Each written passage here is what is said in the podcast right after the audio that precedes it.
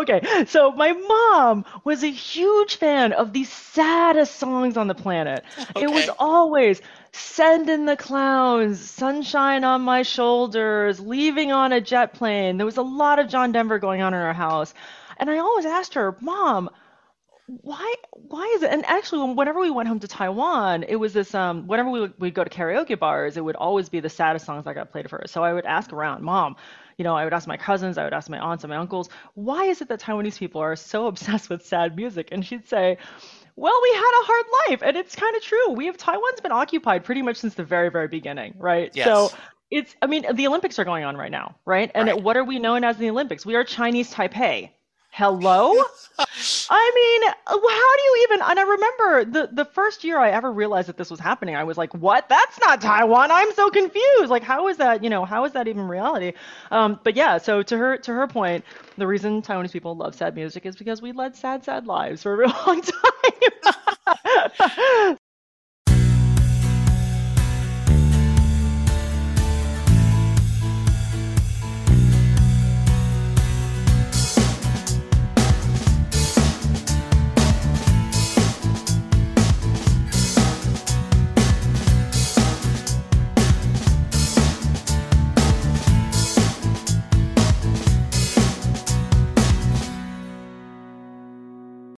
Hello, everyone, and welcome to a new episode of Set Lusting Bruce, your podcast all about Bruce Springsteen, his music, and mostly his fans. I am your host, Jesse Jackson. And joining me tonight is a guest that I found online. Yi Shun Lai wrote a fascinating article about her complicated relationship with Born in the USA and Bruce's music. And I was captivated by the article and so, as I'm known to do, which I only have a 50% hit rate, I reach out to the writer via social media and go, Hey, any chance you want to join me on the podcast? And Yi Shun was nice enough to say yes. So, first off, thank you for joining me and welcome to the show. Oh, Jesse, it is my absolute honor to be here. I was so psyched to see your invitation, and I'm I'm now a fan of the podcast, so I'm just honored to be here. Thanks so much for having me and for reaching out. Uh, that is so nice. So, uh, we're going to get to this, but I I'm going to I want to kind of explain to people why you wrote that article and then we'll get to my normal questions about your background and how you discovered Bruce, but I find it fascinating this why you have a complicated relationship with Bruce. So can you mind kind of giving a over uh, like a quick summary and then we'll get into more depth in a little bit? Yeah, not at all. So this actually gets a little bit into your questions about what we listened to when I was growing yeah. up in my house. And um, my dad was always really serious about classical music. For him, it was like the only music that you could really listen to, right? So right. it wasn't until I was eight or nine when we moved to California and the kids next door were playing um, pop music, right, from yeah. the Go Go's and you know, and that era. Um, what's the, the, the the stuff that was going on back then? I can't even remember now, but I remember hearing this music and thinking, "What is this music?" Right? But then shortly afterwards, um, uh, my brother was involved either in the Cub Scouts or in Indian Guides.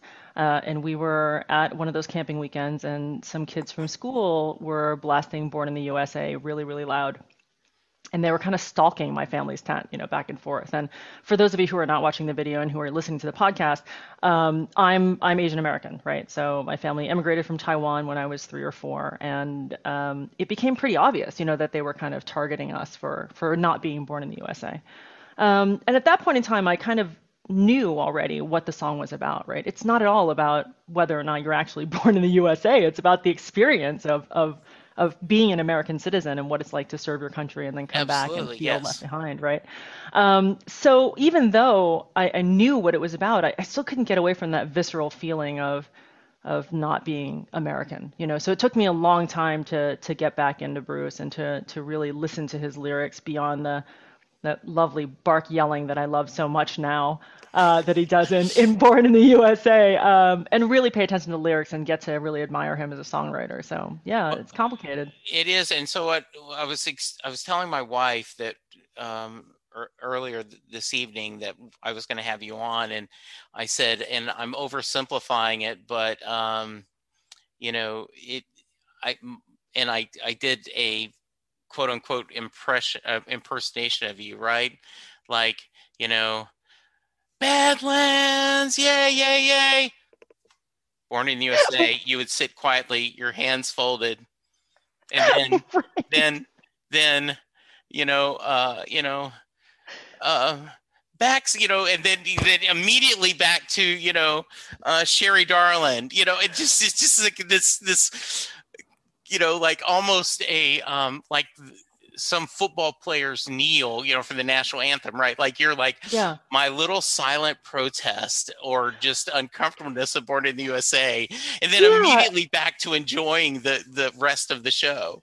No, you're you're absolutely right, and I, I think the the really interesting thing about the songs you've chosen versus the song I knew is that everything that I knew about Bruce was channeled through this sort of like Southern California 1980s pop lens, right? right. So all the stuff was it was Hungry Heart, it was Pink Cadillac, which I didn't understand for a long time.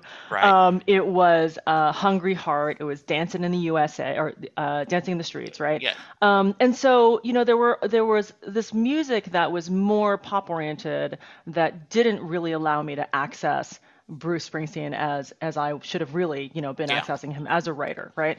right. Um, but the thing about it too is that it wasn't so much a protest for me. It was just like deep deep discomfort. Yes. you know this idea of like people around me might not understand that i could love the song and love the lyrics and love the very americanness of its protest and still be singing along. I worried that they would look at me and feel like i didn't deserve to be singing born in the usa along with them at a concert. I worried that it would be like, oh, she's obviously not from here, right? They would look at me and kind of say that. And and there is a, you know, I'm I'm a 62 year old white guy that grew up in Louisiana, um, and then moved to Dallas like in 1980, um, like 86. So you know, I've been a Texan for now decades, and and just this very insulated world and and i'm constantly surprised at the people who don't acknowledge that there is a different viewpoint than their own. Uh, you know, I, mm-hmm. I, because I realize, you know, my viewpoint as this middle-aged, middle-class, straight white guy mm. is a very unique perspective compared to someone of, of of a different origin, even if they were even born in the USA, pardon the pun, it is yeah. a different perspective right yeah and i you know i think what you're saying is is really important um, for a couple different reasons but the thing that stands out to me the most is that you have recognized who you are and where you're coming from right? Yes. Um, you are a middle-aged white male. You live in texas. You're very sure of who you are. And i think what's missing in a lot of these conversations is that people don't really understand that who you are and where your origins come from i.e your belief systems the religion you grew up in all of that stuff has a really solid formation of or it, it creates this foundation on which you grew up and which your opinions are formed right? Mm-hmm. But a lot of people don't want to admit that. They don't want to say, "Oh, you know, I grew up in this kind of household. I have this uh, this ethnic marker, right?" Um, so for me, and actually that that's true for me too. Uh, East Asians, I'm I'm Taiwanese American. Um, have this kind of uh, really weird space in the American zeitgeist where, because our economic earnings are roughly the same as white Americans, and because our education aspirations are roughly the same, we kind of fall to the wayside. You know, we're always told early on not to rock the boat, right? So that creates this kind of weird gap. It's kind of it's a weird vacuum that we live in, right? Yeah. So I have to practice myself at saying I am East Asian, right? I come from an upper middle class background. I've never ever wanted for money. That that makes me highly privileged. I went to a top 10 liberal arts college, which makes me highly highly insular, and I have a Master of Fine Arts degree. Hello. I mean, how much more privilege can you get? I spent three years navel gazing, you know, like yeah. working on my craft, you know, hello, fainting couch, right? So it's like, it, without that kind of acknowledgement of who you are and where you come from, you can't really even begin to hope to understand other people's positions, can you? No, right? you can't. So no, it's it's great that you that you brought that up. Thank you for doing that. No, so um, let's get back to uh, you know kind of um, give us your elevator pitch. We kind of jumped yeah. right into the meat of the sandwich, um, and and I, I did not warn you, but I should have. I tend to go off on tangents, and and you've been listening to the podcast, so you know. Um, I just I love talking to people and I love having conversations. And I, I, I truly do the podcast to entertain myself and yeah. hopefully entertain my guests. Then I hope my audience comes along. But if, if my guests and I can have a good conversation, then I figure, okay, it's a success. So no, that's wonderful. I I, um, I know you're a writer, but get, go ahead yeah. and give us your elevator pitch. Yeah, absolutely. So I've been a writer for for most of my professional life since I was 18 when I first started professionally publishing. Um, I write mostly nonfiction at this point, but I have a novel that's out there that was published in 2016, which was a semifinalist for the Thurber Prize in American Humor. Um, and my latest release is a memoir called Pinups, which is about my long, ugly relationship with outdoor sports and what that's taught me about being a woman in a man's world.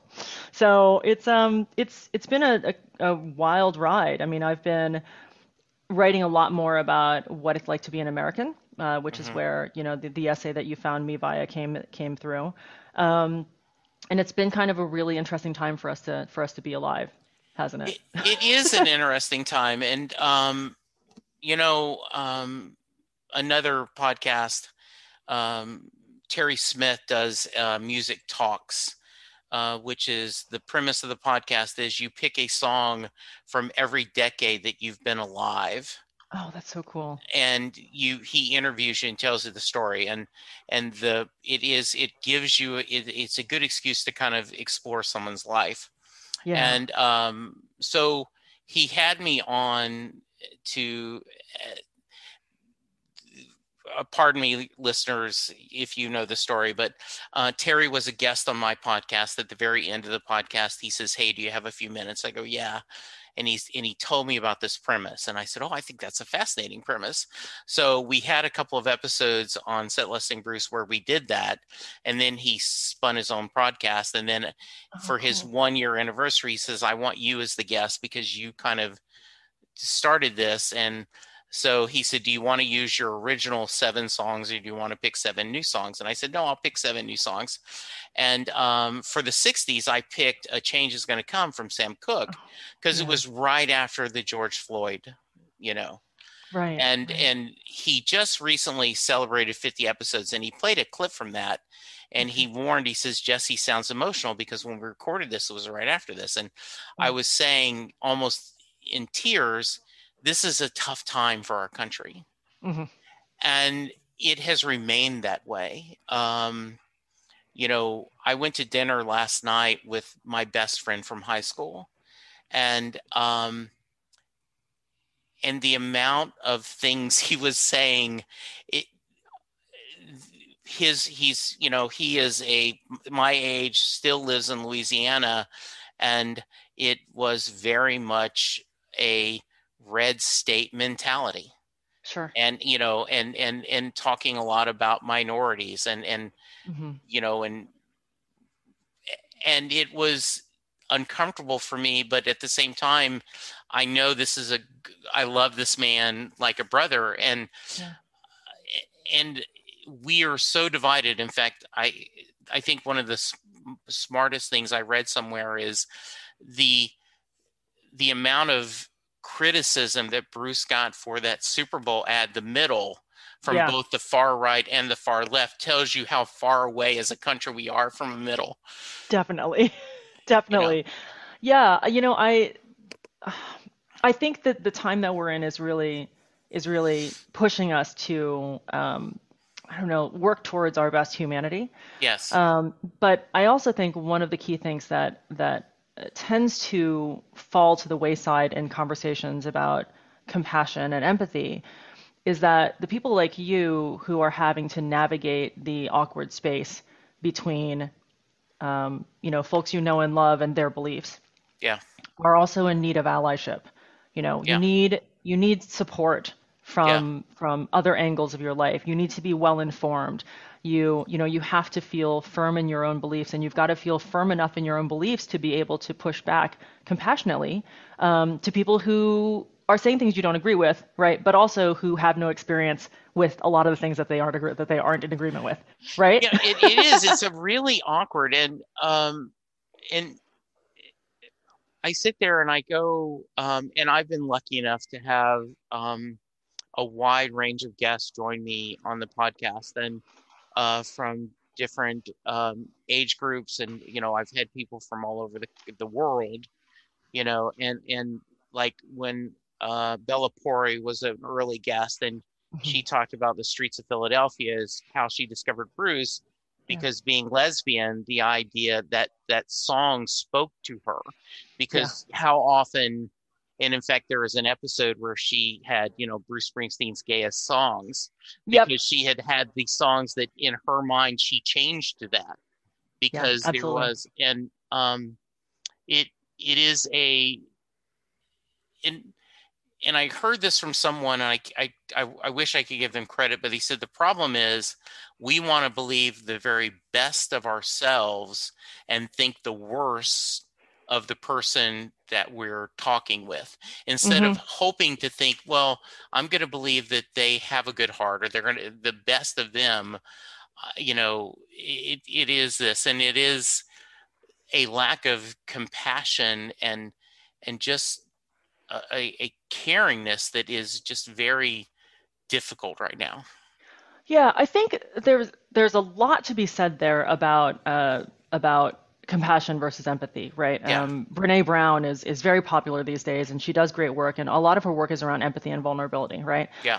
But I think what's missing from that conversation is the idea that it can be very hard for a middle-aged white man or a middle-aged Asian woman like I am to have empathy for a young black man who's growing up in Philadelphia, right? right. Uh, we don't know what that life is. We don't know what it's impossible for us to step into his shoes, right? Um, and when we do try, sometimes we stumble into the into the savior mode, you know, where it's like, exactly. oh, we're we're we're trying to we're we're coming from our, our highfalutin lives and we're going in and trying to fix your your problems, right? Without knowing anything about what it is.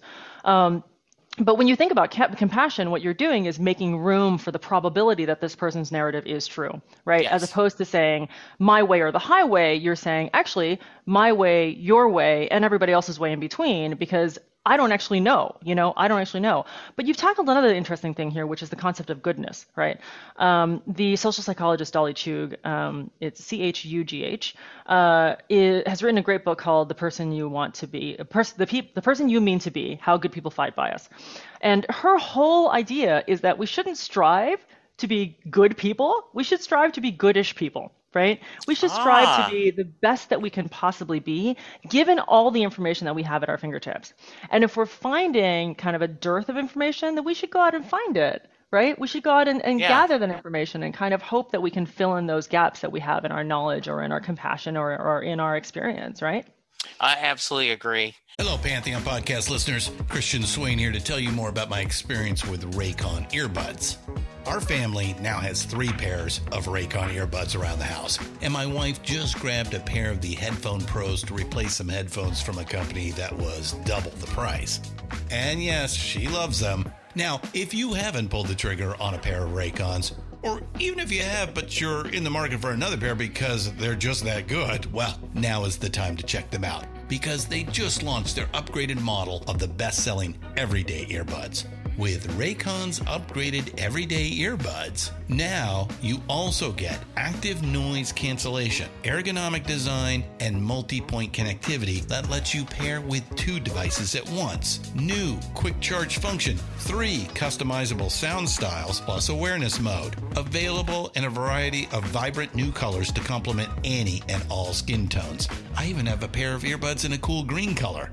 I have tried just about every earbud known to humankind, and these Raycons are fantastic. Seriously, if you've been wanting to check out Raycons, there truly is no better time. You're going to ask yourself why you didn't check them out sooner, and Raycon offers a 30-day happiness guarantee. So, what are you waiting for? Go to buyraycon.com slash Pantheon today to get 20% off your Raycon order, plus free shipping. That's right, you'll get 20% off and free shipping at buyraycon.com slash Pantheon. Buyraycon.com slash Pantheon. Hey folks, Steffan Chirazi and Renee Richardson here from the Metallica Report. And we are proud members of the Pantheon podcast family, where the best of music and podcasts unite. We've got something pretty cool for you. We're giving away an exclusive Metallica merch package worth over $250. That's a whole lot of scary guys, skulls, M72, and other sought after Metallica swag. And we've made it easy for you to win. Follow and share the Metallica Report, and you're in the game. Go to pantheonpodcast.com slash Metallica, enter your email, and hit that button to be entered to win. And just like that, you're eligible for our monthly exclusive Metallica merch package. And guess what, rockers? You can enter every month. So just do it. And while we love our global brothers and sisters, the lawyers won't let us ship outside the U.S. Um, you mentioned your father was a love of classical music. Yeah. How about your mom? What kind of music did your mom listen to? Oh, I'm so glad you asked this question. okay, so my mom was a huge fan of the saddest songs on the planet. Okay. It was always Send in the Clowns, Sunshine on My Shoulders, Leaving on a Jet Plane. There was a lot of John Denver going on in our house.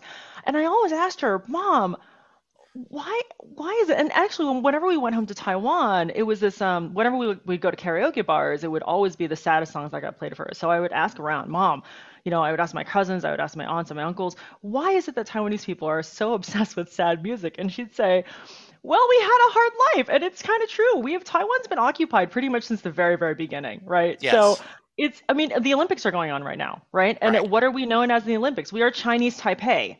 Hello yeah. I mean, how do you even? And I remember the the first year I ever realized that this was happening. I was like, "What? That's not Taiwan." I'm so confused. Like, how is that? You know, how is that even reality? Um, but yeah. So to her to her point, the reason Taiwanese people love sad music is because we led sad, sad lives for a real long time. so yes, there was a, a certain amount of um, maudlin singing going on in our households, which I think, and I would like to blame uh, for my bizarre, kind of embarrassing obsession with Richard Marx and Michael Bolton in my high school years. Just I'm just okay. gonna put that out there right now, that's, that's so I can right. just get it over yeah. with. Okay, we're just gonna we're just gonna say that. Okay, that's fine. Leave it out there. well, see, I graduated high school in 1977, and um, you know, I um, you know top 40 radio but i loved barry manilow and i still do oh, you know and and that is can be so sappy. In fact when we were talking about guilty pleasures you know i was like yeah. you know i i still every once in a while pull out a barry manilow cd and and sing to the top of my lungs you know these songs. Oh i love it. Does your wife indulge with you? Um yeah my wife is a huge fan of kate bush okay you know cool. from uh, and um abba yeah. And okay. so, um, and the, um, so she, not so much Barry Manilow, and she has, um, it, we had, a, I, and I've told this story before, when she, she, she says, I don't understand anything what Bruce Springsteen is saying. it just sounds like he's grunting. I remember you saying that. You're telling yes. that story. and so, you know, that's when I said, okay, think of it as an instrumental. Um, and so, you know, just that his voice is just another instrument. And and and that actually worked for her because that's she great. then could get the the mood and the emotion okay. of the song. Um, so she is um, we have said that when he tours next year, she goes, I know um, you're going to want to go as many shows as you can. He says, Yeah. I want to go at least one. And I'm like, absolutely, Oh. absolutely. Yeah. That's wonderful. I Yeah. love it when when when people make concessions for each other like that. You Right. know, that's really that's a Yeah, beautiful absolutely. thing. I love that. Yeah, I you know among my other my other um, proclivities in high school, let's see, um, I did a lot of Bryan Adams. You know Okay. that whole cuts like a knife thing, right? Sure. Um, I did a lot of Bon Jovi. Yeah. Um, there, was, there was a reasonable amount of Def Leppard going on. hmm Um, so yeah, it was just it was super really easily accessible pop music, you know, which my parents were. Oh my gosh, Tiffany. Do you remember Tiffany? Sure. And Debbie Gibson and yeah. uh, you know, after Belinda Carlisle left the Go-Go's, right? Pat Benatar, I loved her to pieces. I thought she was such a strong woman, you know? Yeah. And actually, now that I'm talking to you, I think uh, you know, despite the fact that I, I feel like I've left most of the whole like sad music stuff behind, Yeah. the tunes I still kind of gravitate to in my head are always the ones that have terrible, terrible stories. Till Tuesday's Voices Carry. That's a Yes. that's a really awful one, right? Yeah. Um, uh, Bonnie Tyler's Total Eclipse of the Heart, right? With Right. that great line, "We're living in a powder keg and giving off sparks." Oh, it's such a great line. Um, let's see, what were the other the other sad tunes? I, it doesn't matter. I mean, a, a ton of them. Like every single one of them that I remember that I turned to first on you know on the Mm-hmm. Yeah. handy dandy satellite radio are the ones that are like super super sad. so you talked about Indian Guides, Cub Scouts, where you know you had this experience of hearing "Born in the USA" and everything. when did you discover more about Bruce? When you discovered his the the the broader catalog and his um, his ability as a storyteller. Yeah, no, I, it's those are actually two very different things. Okay. So the first, the first was Born to Run, you know, and the tune I loved, uh, and it was it was a, a, boyfriend at the time that I was dating who was who was really into like rock music. Okay, so okay. he was Pink Floyd. He also um, he also was the one who introduced me to CCR, Creedence, Creedence Clearwater Revival, yeah. right? Um, ELO, um, and you know along alongside of that was Born to Run, right? And it was like, oh no, sorry, it was a Yes, that's right. Born to Run. That's right. Yeah. Um, and it was like, oh, this is this is interesting. It's it's catchy, right? I like the I like the the cut of this guy's jib, right? I like what he's doing with the tune. It, it sounds yeah. joyful and and and good, right? But then years afterwards, I was living in New York City and I met a songwriter named Will Hawkins. Okay. Um, and Will was a songwriter, still is a songwriter actually. Um, and it was he that, that who introduced me to the idea of like songwriting as a thing, as a form of literature, right? Right. Um, and you know, so I would go to to these songwriter circles that Will would participate in, and I would listen to each one of the what each one of the the lyricists, you know, who were putting forth their works. Um, and so it was then that he was like, oh, you know, you should listen to some Bruce Springsteen, right? And then and there, I started paying more attention to the lyrics and kind of like figuring out what was going on, piecing together. And that's when I ran into Thunder Road because I can think I could see, and you probably did not do this, but like Bruce Springsteen, the Hungry Heart guy, right? Like, like, right? well, no, for me it was like, wait, the pink Cadillac guy? You yeah, know? the pink Cadillac guy. Yeah. but then, you know, when you go back to listen to Pink Cadillac, you're like, oh yeah, that that's working for me. You know, that's like yeah. a it's a different cast of things, right? So yeah, so Thunder Road was really the thing that really kind of tipped it over into into uh in, into true obsession zone, right? Where it was like I would listen to the lyrics over and over again and be like, how does he do it?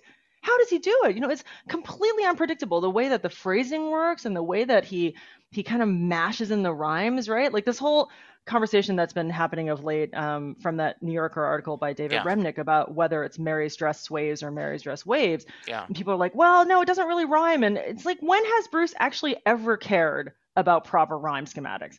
He doesn't care. Yeah, and he doesn't care. Like Thunder Road has no verse, you know, no chorus. It's just this story, and um, yeah. you know, and and I, will tease. I I am now looking forward to hearing your Mary question answer. You know, um, I've been thinking about it all week, Jesse. that makes me so happy. Um, you know, it, it is it has turned into, and so it's what's hilarious, um, Yi Shun, is um, I was reached out by a record, um, uh, like a publicity company, and, and, they said, "Hey, we have a um, a musician. Would you want to have them, you know, on your show?" And I'm like, "Absolutely. I, I love talking to people."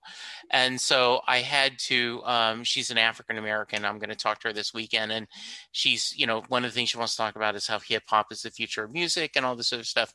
And I had to send it. I said, "Okay." have her listen to Thunder Road. I included a link to a live version and the studio version. Like, have her look at the lyrics because I ask everyone the Mary question yeah. at the end. And so, yes, yeah. I um, yeah. I I was a little. 99% of Bruce's fans are are great people. I, mm. I, I think this is we are really blessed whether it's the casual fan or the hardcore fan, mm-hmm. they seem to be, as we call South, good people, right? Mm-hmm. You're good, you're good mm-hmm. people. Um, but there is just a small every once in a while, and uh, this whole debate of ways and sways, and and I mean, it, it is almost like red and blue states. I mean, they they are like this. or this, is it or is it like, do you see the red dress or do you, the blue dress or yes. do you see the gold dress? Right? It's that yeah. whole thing. it, it just like there's not like, oh, okay, well, you know, if if because they're arguing with Landau, like Landau's, oh, it was supposed to be this. We're going to change it. Like, no, you're right. wrong. Like, wait a minute. What, what do you? And, and, and not just a like um I have no strong opinion. I personally, because I'm an optimist, believe uh-huh. that Tony Soprano did not die in the final Sopranos episode. I like to believe that Tony is still out there trying to be a good father and is now grandfather to you know Meadow and AJ's children. But if you go, oh no, absolutely, Jesse, he died, and here's all the uh-huh. reasons why. I go, okay, yeah. I yeah. choose to be an optimist that you know he, the bad guy lived, but right. I'm okay.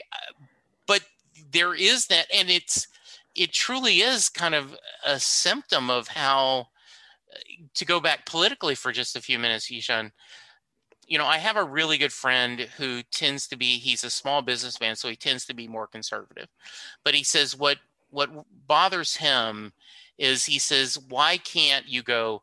I want everyone to have health insurance. You want everyone to have health insurance. We we we disagree how to get it. How come we can't find a middle ground to accomplish what we both want? You mm-hmm. want a safe border. I want a safe border. Why mm-hmm. we disagree how to currently do it. Why can't we find middle ground to accomplish something we both want? Mm-hmm.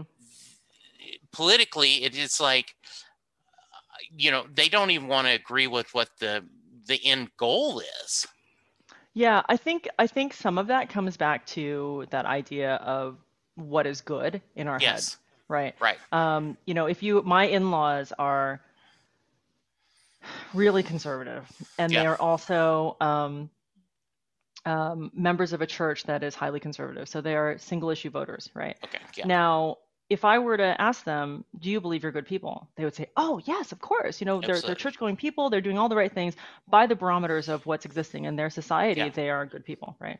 Um, in my spare time, I, I do some disaster relief. Okay. And I have seen the negative effects that the church can reap, can wreak on areas of very, very low income. Um, where they just go in and they they missionary the heck out of the place, right? But they don't provide sexual health care or they don't provide birth control knowledge, right? Okay, so by my standards, maybe the church isn't doing great work, right, in that region, that particular narrow arena, right? right. So the question of goodness, I think, gets in the way a lot, a lot, right? It it really does, and it, like that gets my frustration eh, specifically about reproductive rights is um, and and I have brought this up in you know I would be I would be much more supportive of someone who says I want to I want to reduce unplanned pregnancies. Mm-hmm. Okay. So that means you should support free or low cost birth control. You should right. support um, a lot of sex education. You should report a a um, you know a, a social net to give people a choice but no, your answer is don't have sex. right? And and you're like that just doesn't this is it just doesn't make sense. Well, it's I think it's very hard to see past it when every Sunday and maybe twice every week you're being told by a holy authority figure yeah. that you know this this absoluteness is the only way to be good right right, right. Um, and so and i think that's what it is right this this this only way to be good thing really gets in the way of us forming um, you know i don't know solutions as you say yeah. right it gets in the way of creative uh, decision making or yeah. of creative solution solution mm-hmm. making, mm-hmm. right? So how do we kind of get past this notion of like what is good and what isn't good, right? Because yeah. good's kind of subjective, isn't it? Right? I mean, yeah. I listen, I love me a, a, a fine, tender fish ball, okay? But yeah. my in laws are not going to eat that. Yeah. Do you know what I mean? Yes. So, yeah, I mean, for me, it's good. I, I also adore Cheez Its. My husband thinks they're absolutely disgusting, right? So, right. it's it's just one of those things, you know, if, if you want to break it yeah. down to really inappropriately simple levels, that, that's kind no, of where no, I, I, I, I totally get that. Um, I want to go just throw on your other hat. When did you know you wanted to write? Are you someone and the, I, i'm my friend tom is an artist and he he is he has made a living drawing you know his life and he said from the moment he had awareness he knew he wanted to draw okay. like like and so talk to me about your writing and and was it that kind of calling or was this late in life we do this thing in Taiwan where you set the baby, who is about somewhere nine months old or so, uh, or a year, um, on a table. And in front of the, the baby are the various implements of life. Okay. Okay. So you could have pens, abacuses, food, you know, anything that actually might touch on any kind of career. Um, and you, you, you let the baby crawl towards whatever it is. Um, I went for the food. They decided that was not acceptable, so they, they set me back up again and they, they moved for something else. Uh, and I went for the pen, right? Wow. Now, with that said, my uh, maternal grandfather was a poet. Um, my paternal grandfather and his his father before him also wrote poetry.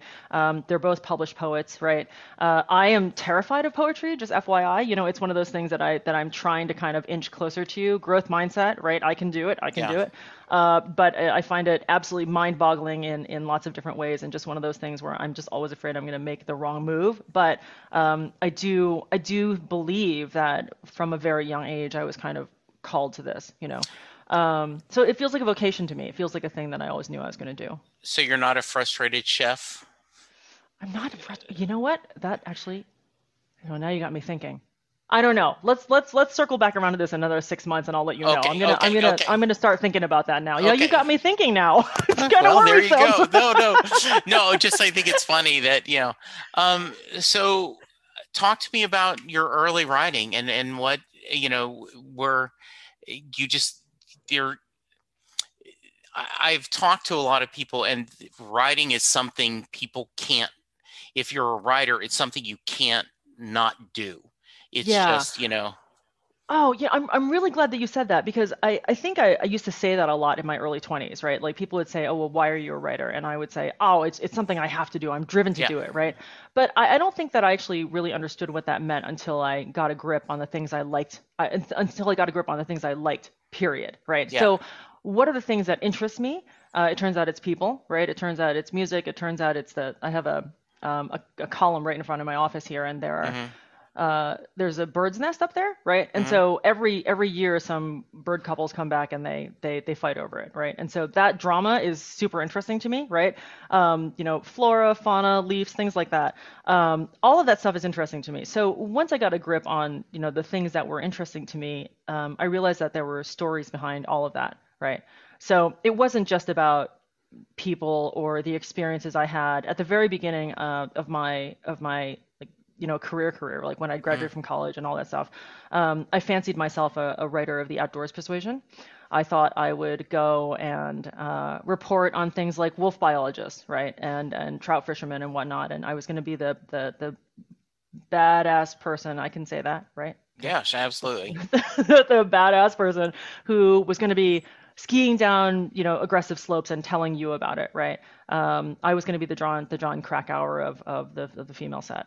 Uh, he wrote Into Thin Air, right, Right. and Into the Wild. Um, and um, it turns out that I'm I'm not that kind of writer. You know, I'm the kind of writer who likes to imagine things, right? Um, and who likes to pretend that animals can talk. Um, and who Mhm. likes to imagine the conversations that they have with each other. Uh, and then I also like to navel gaze, apparently, which is the way that you found me. Yeah. so, so yeah. So uh, in my in my in my other life, I also teach at a Master of Fine Arts program. Um, you know, which is creative nonfiction based. So, um, encouraging people to tell their stories. Um, that's that's a thing that I also think is pretty important. You know, making sure that that longevity, that that oral history gets somehow put down on paper is is pretty important to me. So Yeah. maybe it's not so much like that I feel driven to write. It's that I feel driven to convey stories and driven to help people to convey their stories. Um, so I love, and I think that's part of the reason why I do this podcast is I love hearing people's stories, and I, and I feel it's important to capture them. You know, I uh, every once in a while, and I don't get it as much anymore. But when I first started the podcast, you know, people would say, "Oh, I, I don't have anything interesting to tell."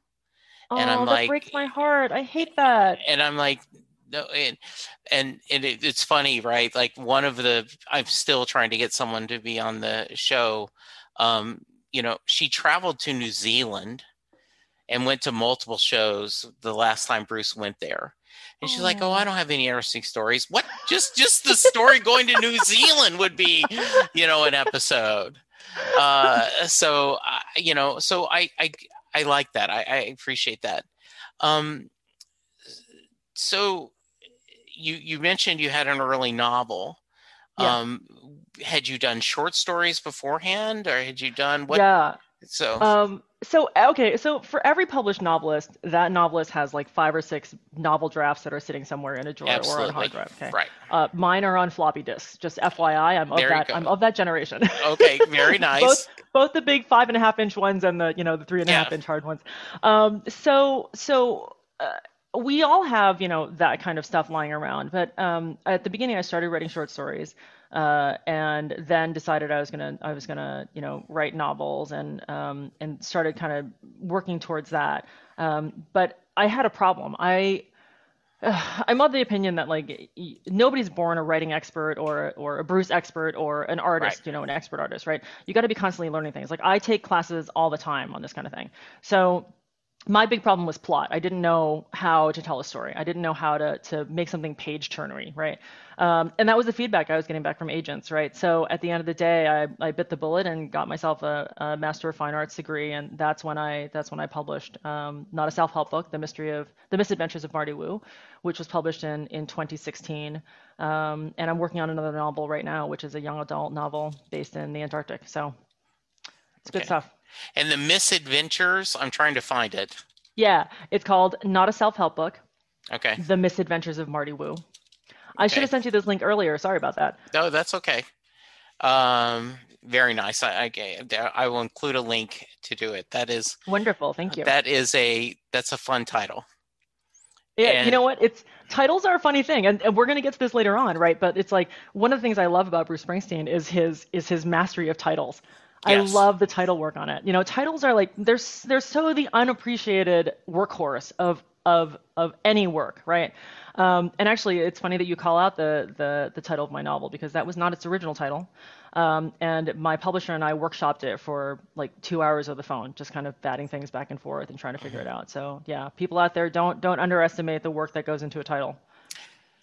So there, I a year or so ago, someone did a parody article that in an alternate world, Bruce was a Pulitzer Prize winning writer. And they, I will try to find the article for you and send it to you because it, it talked about how his new collection of short stories was this.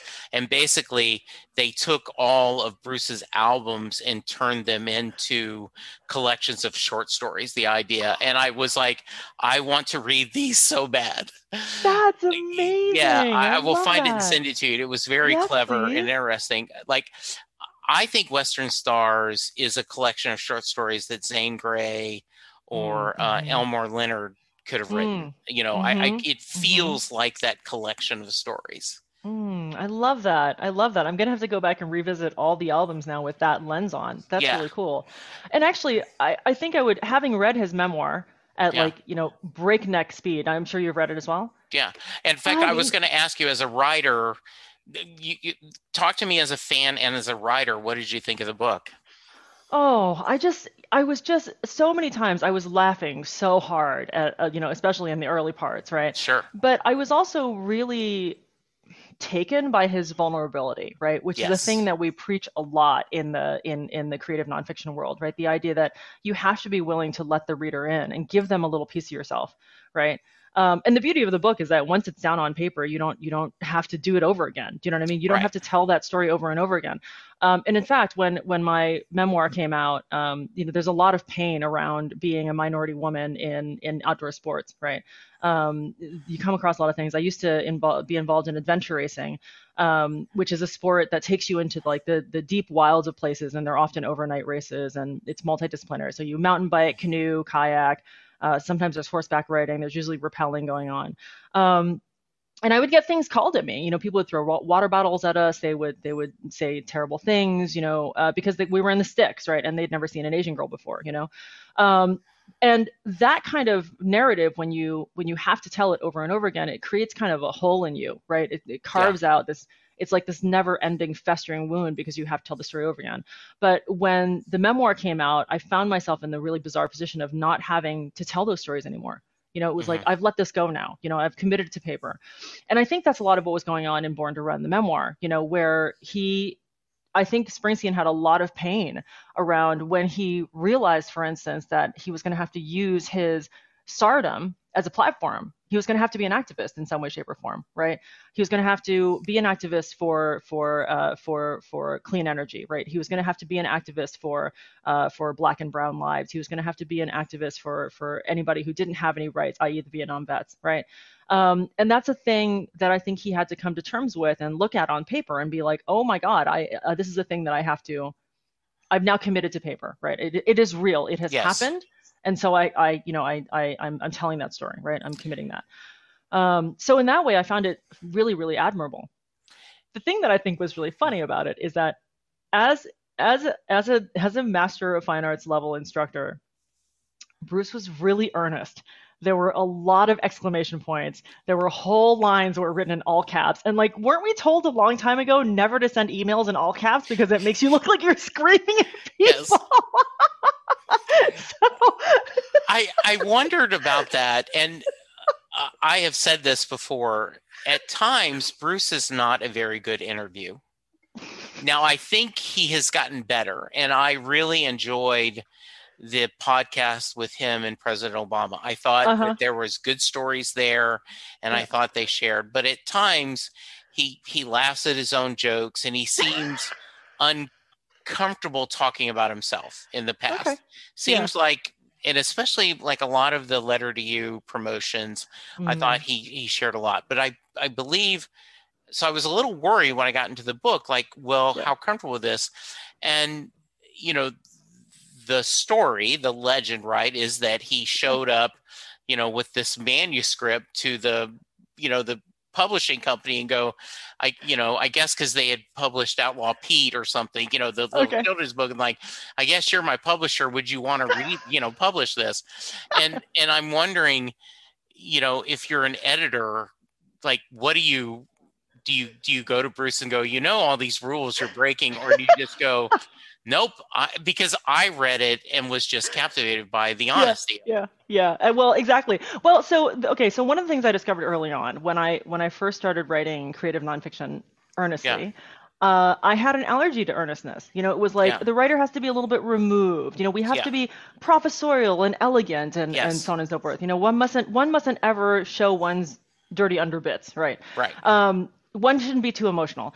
Uh, well, that's that's all not true. You know, that's yeah. the way you hook people, right? That's the way that you that you begin to get them on side with you. You know, yeah. where where they begin to feel like they have some stake in who you are, right? And I think Bruce does that really, really well, right? He just yeah. lets us see who he is, and I think that's a beautiful thing. Yeah, and I was really uh, surprised that the you know the the relationship with his father is all over the book and and his his fights with depression and the honesty he shared with that um, j michael straczynski the guy who did babylon 5 and so many other tv uh, shows and just a year or two put out an autobiography called becoming superman and it mm. talks about his life and the first third of the book is him as a child is absolutely heartbreaking wow. because of how rough of a childhood he had.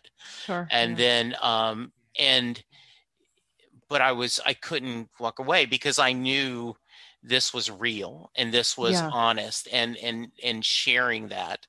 Yeah. Um, and not in a way like it was very, I think it was very, we, very honest of Bruce to say that Patti goes, you know, you better go back to the doctor and maybe adjust your meds because you're not yourself.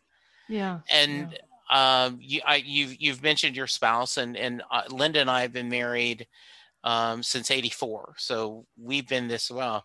And there are plenty of times where, you know, she calls me on my crap and I call her on her crap, you know, and because of that relationship, and it showed how much of a partnership they've had. Yeah, absolutely. Well, yeah, and I think there there's there's vulnerability in that in the way that he talks about his first wife as well, you know, and, and not being able to manage that relationship and being not mature enough for it. Um, but I think I think one thing that really struck me is that, and I mentioned this in the essay, um, is that is that I've been doing a lot of work around the idea of different modes of storytelling, right? Right. Um, and different traditions of storytelling, right? Um, my, I love to, this this story about my dad always cracks me up. Where when I first moved back to California to be closer to them about a decade ago, my dad said to me, "I would like to write an autobiography." And I said, "Oh, that's great, Dad." And he was like, "I, I think you can, you know, it'd be great if you get your professional eye on it. It's terrific. Um, it's terrific chance for us to work together, so on and so forth." And I said, "Yeah, that's terrific." So he hands me the first couple of pages, and the first few pages start out 5,000 years ago in China. And I was like, you know, I got on my high horse, right? I was like, Dad, this is not an autobiography. This is not the way that, you know, people want to yeah. read about you. They want to know about you, right? But that's a very Western way of looking at the autobiography, right? in the Eastern tradition, in, in the Taiwanese tradition, there is no me without all of this background that went before. So my father could not tell the story of himself without going in that background, right? So the thing that really struck me is that here I am preaching about how important it is to be really global about our traditions, right? I mean, the Aristotle methodology of storytelling is not the only methodology that exists, right? Right. So why am I bashing Bruce for being himself? Why yes. am I bashing Bruce for using a ton of exclamation points when really, if he's singing to you, that's all you get is a ton of exclamation points. Absolutely. and yes. all caps in general. Like yeah. you cannot picture the lyrics to Pink Cadillac without it being all caps with a lot of exclamation points. Oh, absolutely. It's impossible. right? So, you know. Yeah. Um so after you your friend this songwriter you know asked you and kind of opened your eyes in thunder road what are other albums and songs that you've kind of explored and have personal meaning for you and that both as emotionally and also maybe as a storyteller? Yeah for me it's the earlier albums. Okay. um so you know the the the is it uh, i never know the names of the albums. It's well nebraska is a big one for me. Yeah. But also uh the wild and the crazy and the e street band is that right? Or is it the wild and the innocent? wild and the innocent and then thank you, you know, the wild yeah. and the innocent and the e street band right. So those are those are the two albums that i'm kind of looking at most closely right now and the ones that that have resonated with me in the past. I find the Greetings from Asbury Park album really interesting yeah. only because it it feels really raw to me. Yeah. It feels like a really raw piece of, you know, piece of music to me.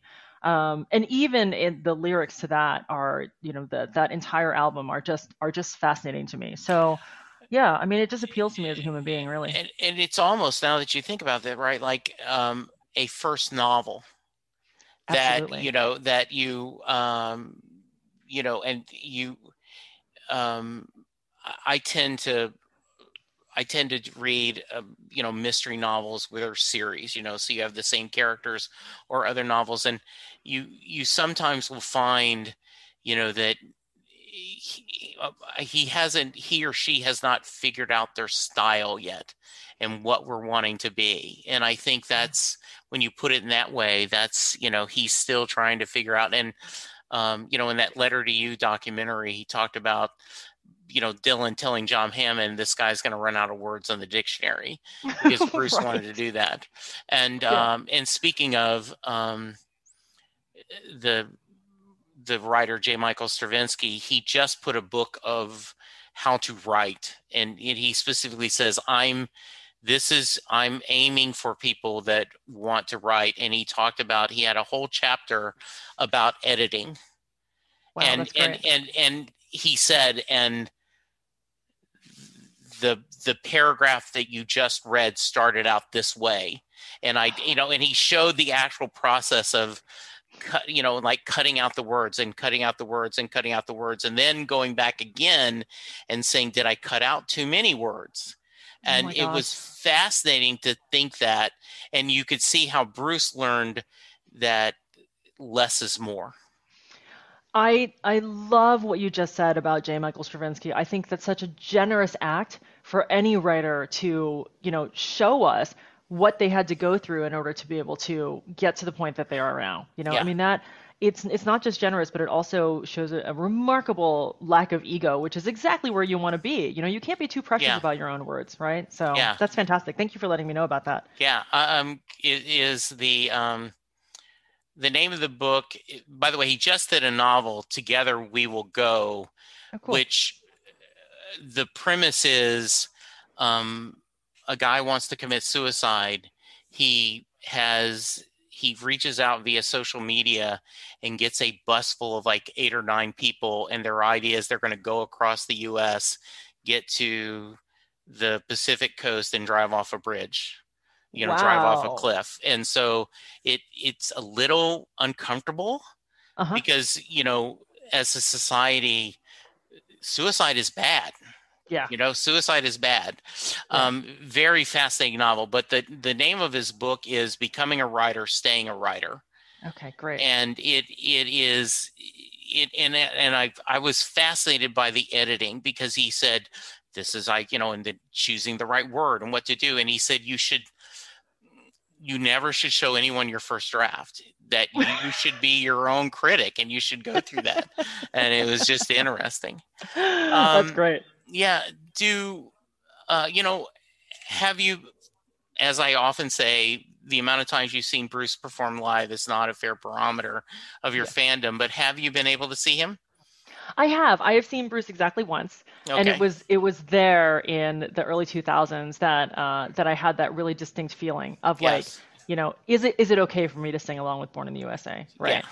Uh, and I really locked up. You know, it was like everything else was fantastic. Like Rosalita yeah. was great. Thunder Road, yeah. I still didn't know all the words to, but that was fantastic. Yeah. You know, Born to Run was great. And then we got to Born in the USA, and it was like, yeah, I just locked up. You know, and I didn't know what to do with myself. Right, it was like and it was very very odd because we were uh, at the time I was working in advertising, and so it was one of those client events, right, where we would buy out a block of tickets and and bring people along with us. And I remember thinking to myself, wow, this is not a good face to be putting on for my clients, right? Get it together, get it together, you know.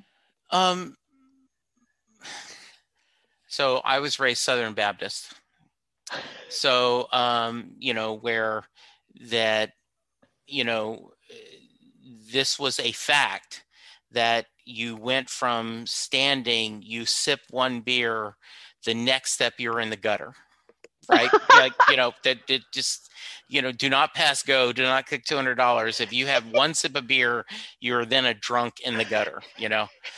Um, so um, you know, feeling uncomfortable singing uh, "Joy to the World," you know, because he always had some very good wine. Like you know, it did something like that was was uncomfortable to me um, and um, my wife is catholic and i've since converted to catholicism uh-huh. though i have a very complicated spiritual relationship right now but um and it was just very weird yeah. being raised catholic that you know alcohol was you know not it was just not a big thing right you know and, and and i still am amazed that my mother will will have beer in the refrigerator for my when my adult son visits. I'm like, what, what, what, what, what? You know, so it's like a paradigm shift. You yeah, know, it is like a, a, paradigm shift. Yeah, Absolutely. I love um, that. Yeah. So, um, you you you said you're what? Talk about what you're working on next. What what kind of writing projects are you doing now? Yeah, so I have this um I have this this albatross of a novel that is uh I don't, every every novel is an albatross. I, I don't even know what I'm saying. It's true. Uh, so it is a it's a young adult novel um, that is five years in the making now, and it's only five years in the making because I have you know a bunch of other projects that are going on. So yeah. Uh, but it's one I'm very very excited about. Uh, it is a young adult novel, um, so I'm I'm really excited about it, and I just have to hunker down and kind of get it done, okay. right? Uh, I also am writing pretty frequently for Medium um, which is where you found me, and for its various publications there. And generally, that's that's about self improvement or you know about basic things like friendship and about finding Bruce Springsteen and being an American immigrant, right? Um, and uh, let's see what else. Oh, I teach some diversity inclusion for an incredible company called CanIPlayThat.com, which okay. is a media organization that assesses video games for accessibility. So, oh, okay. you know, if you're low vision or if you're disabled in some way, shape, or form, can you play this video game, right? So, we're working with um, with video game creators uh, and game developers to make sure that their game narratives are as inclusive as possible and that they appeal to the widest audiences. So, it's it's a lot of big projects and they're like all over the place, but it's all good fun. That sounds good. good and uh, how you know like how have you been doing in the pandemic how how has it been well, stuff like this is getting me through. You know, being able to yeah. meet new people like yourself. I just did a piece on how like you know, where are we in the pandemic now? Were we 18 months in? What yes. is time, Jesse? Yeah, exactly. Exactly. Oh, jeez. So, okay, so um, back in like January of 2020, um, I sold a Formica table from the 1950s to a woman on Craigslist, and we immediately knew that we were going to be friends, right? And then the pandemic happened, right? And so we just had like our first friend date last Saturday, and it was like an absolute joy. That's... We went to we did oh we did such middle aged things. We went to a cafe and we had coffee, and then we went to a museum and looked at art, and then we had a glass of wine afterwards. It was like being uh, we were cut loose on the world. It was fantastic. That, that so I just awesome. did a piece about our our bizarre Craigslist friendship, which is kind of fun. that, that, that, that sounds very fun. That's but yeah, great. I mean, finding new podcasts like this and you yeah. know, just sort of like uh, storytelling is keeping me alive right now, Jesse. I mean, it's like yeah. all the stuff that I've been watching on Netflix. Oh my goodness, I just finished watching Pushing Daisies. Have you seen that? Yes. Oh, isn't it a joy? It is just just oh. so wonderful. It's so much fun. It's so much yeah. fun. I'm watching Lupin now. Just um just realized that the next season of, of Wynonna Earp is up again. Have you been watching Wynonna Earp? Yes, I love Wynonna Oh, yeah. it's such a joy. It Talk is. about a potty mouth, right? Boy, she right. stirs up a storm. She's it fantastic. is. It is very good. Yeah, yeah, it's great. So yeah, I mean, storytelling is keeping me alive, and um, you know, both in the generative sense and in the consuming sense. So mm-hmm. yeah, all that stuff, you know. That's good. That's good. Um, all right. So Yi Shun, what should I have asked you that I haven't? You need to ask me about my favorite Bruce Springsteen songs. All right, let's do it. Let's go for okay. it. Okay. So I have. I look. I made a list for you. Okay. Yay. New York City Serenade. All right. I need to, I, and that's the one I have to see perform live because it is so that, big. That is on right? your wish list. Okay. Oh, yeah. it's on my wish list. No question about it. Used cars, I love.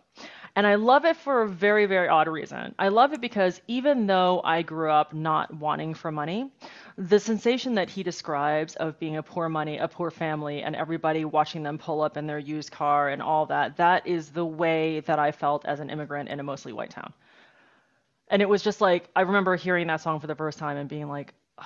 again, it was like that sense of like this is such an American songwriter. Why do I resonate so much with it, right? And so it locked into place this idea of like what is American? What does it mean to be American? You know? So a couple things. First off, I think of that line in um, the and why am I drawing a blank on the movie? about the guy set in the UK, right? That's Pakistan, and his dad says, you know, hey, um, I, I think this Bruce Springsteen is Pakistani, you know, because he writes about that.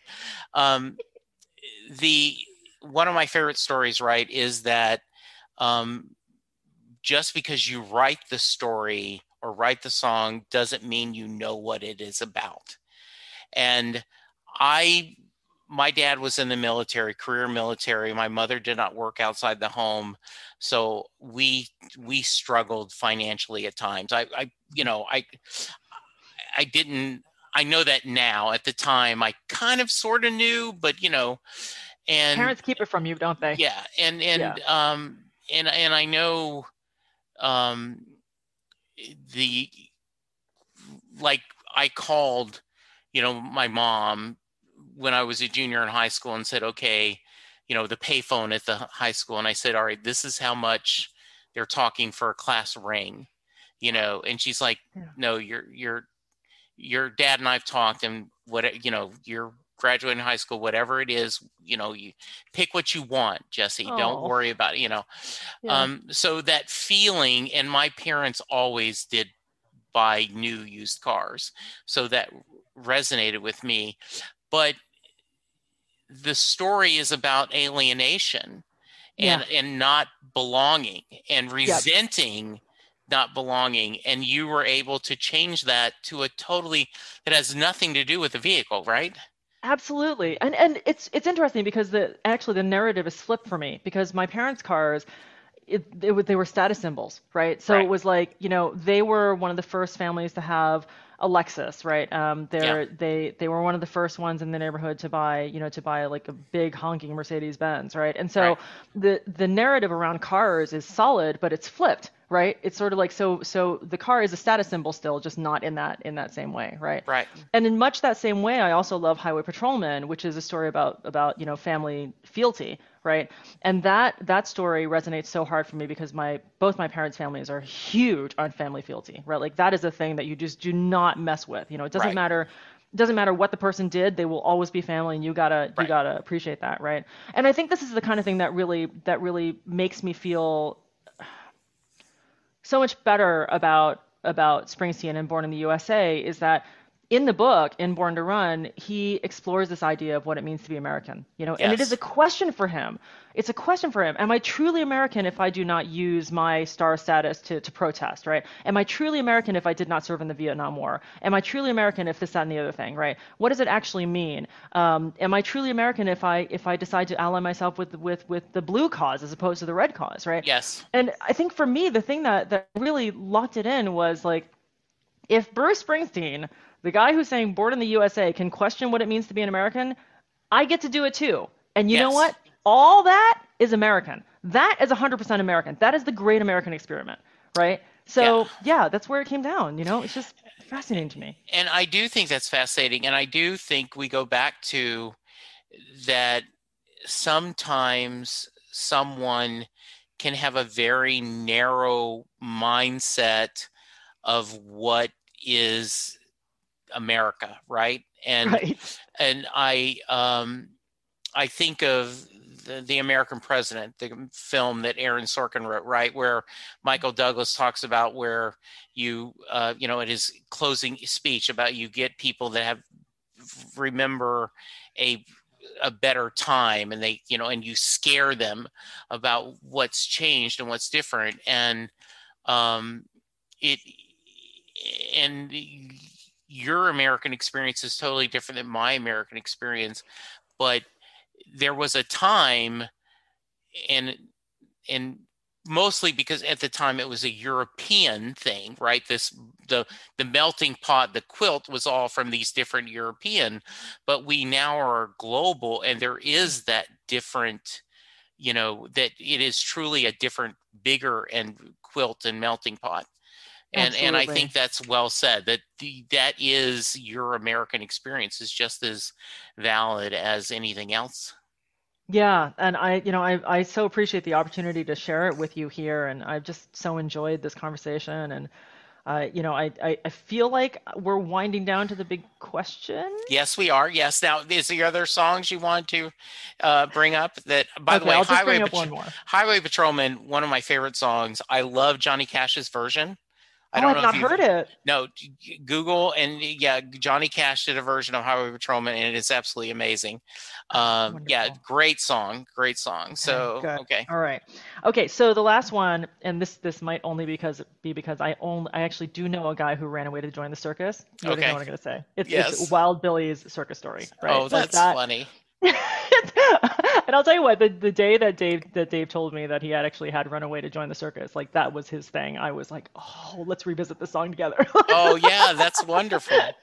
I, yes, I would want to know that. Uh, that is great. great. Yeah. All right. So um, if you are um, Yi Shun's family or f- coworkers or friends, uh-huh.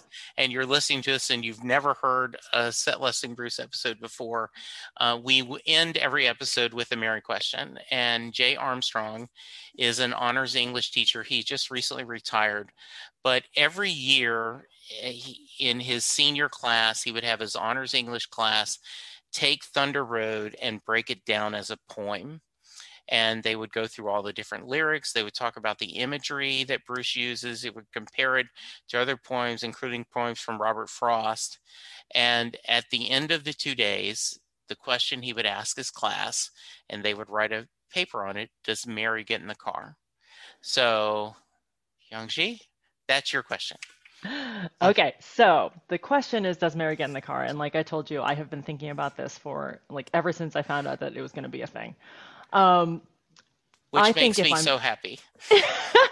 so if I'm being a romantic, I would say that Bruce has been very, very persuasive this entire time. And right. the, the, line that that tips it over the edge for me is when he says, um, it, "I know it's late, but we can make it if we run." Oh, I love that line. That is so what much. a great. I know it's late, but we can make it if we run. Yeah, it's just so it. beautiful. It is, and it's such a it's such a sentiment of like, come with me, right? And I think a little bit too, it's kind of like bound up in that whole uh, the line from Born to Run where he says, "Wendy, let me in. I want to be your friend. I want to guard your dreams and visions." Like, could you ever ask for any more from a life partner than that? Exactly. Right. So the the the the romantic in me says, yes, she gets in the car, no question about it. But if you ask me tomorrow, I might have a different answer altogether. so, can you take the romantic hat on and make the other argument? I can't now. I can't okay. because see, I've been thinking about I've been thinking about this this whole like you know how persuasive he's been the entire yeah. day now. We're at the end of the day. Mm-hmm. We're gonna have to like turn over tomorrow and see. Okay. So okay, so if I'm forced to think about whether or not she doesn't, she doesn't. And it's okay if car. you don't want to. I just was curious. The way you said, if I have the romantic hat on. Yeah. Uh, I you know yeah. I don't know Jesse. Like I kind of want to go there, but then I'm kind of like, mm, I think I think we'll save that for tomorrow. We're gonna we're gonna okay. go down another road tomorrow because it isn't just whether or not she gets in the car, is it? It's whether or not she gets in the car and what they do afterwards. Exactly. Like, what do they? You know, what do they? What do they do? Do they do they do they do they go stare at the Jersey shoreline, or do they do they make a bolt for New York City, or do they go to Washington D.C., or do they drive straight across country like like he did with his mates? You know, I mean, yeah, we don't know. We don't know. So and and and I, you know, the the amount of diversity I've had in the answers, right? That they people have said that they're like, no, she doesn't get in the car because he wasn't worthy of it, but later she does. They, you know, later he grows, and then there's other like, yes, she gets in the car, but it doesn't last very long, right? Uh, you know, um, you know, one of my favorites is he says absolutely because on Racing in the Street, they uh-huh. talk about that she sits on her daddy's porch which is the porch that they talked about. Um, right. And then, as I've said many times, you know, one guy says Moonlight Motel is the sequel to Thunder Road, that they Absolutely. spent their whole, they go to California, they spend their lives together, and now then he's Morning Mary. Oh, so, I love it. I love it. Yeah. And again, you know, so many different ways to interpret the rest of his discography, right? After yeah, that, exactly. You know? It's just, yeah it's just extraordinary. But I, I am so happy to see this question come up because, uh, like I say, I'm the kind of person that likes to imagine conversations. So you've given me plenty to think about for probably the rest of my life. so I, I, I tweeted this, but um, Brian Koppelman, the showrunner of Billions mm-hmm. um, and wrote Rounders, and you know, um, he was he has a podcast, and he said, "Hey, we're going to do an Ask Brian." episode of the podcast so send questions and so his daughter asked the questions and she read my Mary question. And um, and he said that he'd never thought about it and he he thinks the beauty is not knowing. Oh. He loves the idea that we don't know if she gets in the car and he wouldn't he thinks the song loses power if we know. And I think that is a very interesting thought. And yeah. You know, I love kind that. Of, yeah, it's kind of like there is a reason why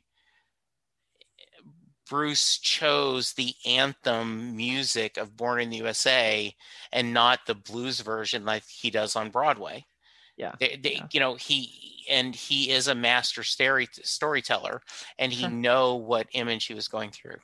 Yeah, absolutely. I, and I think I, I, I, say in my essay too that the, the beauty of that song is that it just seems to go on and on and on and on, right? Yeah. So for me, it's for me, it's maybe not as exact as the beauty is that we don't know. It's that the beauty is that the, we know that the story will go on, yes. regardless, you know, of yeah. what happens, right? So absolutely, it's interesting. These little nuances, right? I mean, these yes. tiny little trenches of the way that we think about these stories and the way we think about these lives. Yeah. It's great. Yeah. Yi Shun, this has been amazing. I hope you had fun.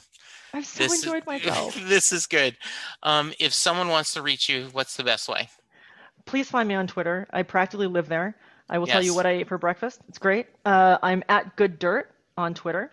Uh, and if you want to read some more some more thoughts, uh, most currently at yishunlai.medium.com. Okay, good.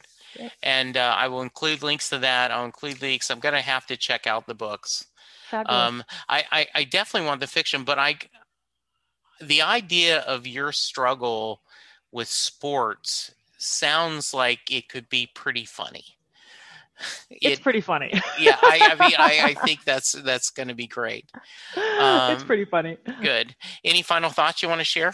No, I'm just so happy to be here, and you know, like I say, I'm I'm just I'm super grateful that this medium exists and that and that we can we can make new friends and get to know each other. And uh, you know, I'm just I'm just really grateful that you exist in this world, and I I wish you so many more podcasts, and I'll be there for all of them. Well, I thank you so much, and um, let's make a deal. Um, when you finish your latest albatross, you got to come on and we'll promote it. Okay? Yes, please. That sounds great, Jesse. All right, thank that you. sounds great. All right, listeners, you please be safe. Go get vaccinated. Um, you know, wear a mask. Remember to social distance. Wash your hands.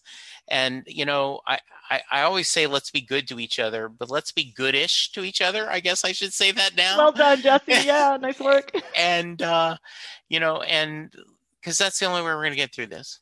For now, thank you, and we'll talk to you soon. Goodbye. Thank you to my Patreons Andrew Goddard, Betsy Hodges, Levi Petri, Elizabeth Bronson, Stephen Malio, Holly Mack, Steve Rogers, Dale Hosick, Terry Smith, Anna Lynn, Chris Bloom, and Mary Thomas. You all are my monthly angels. Thank you so much for the love and support you give on this podcast. You are greatly appreciated.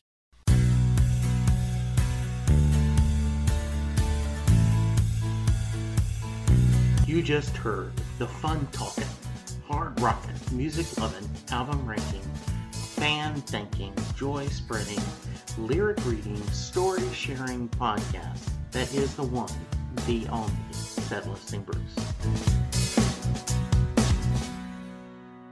Set Lusting Bruce is part of the Southgate Media podcast group.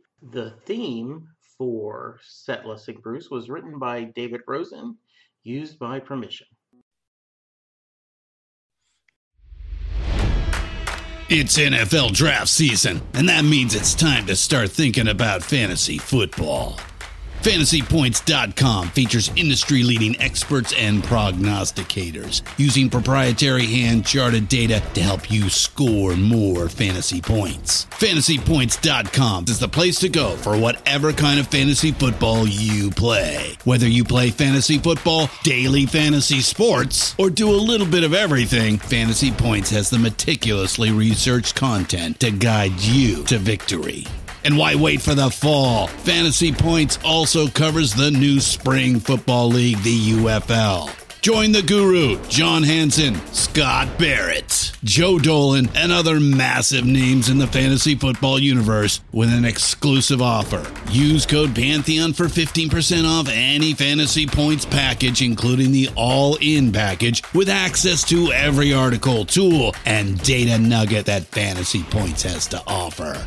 That's fantasypoints.com and code Pantheon for 15% off at Fantasy Points. Fantasypoints.com, code Pantheon. Score more fantasy points.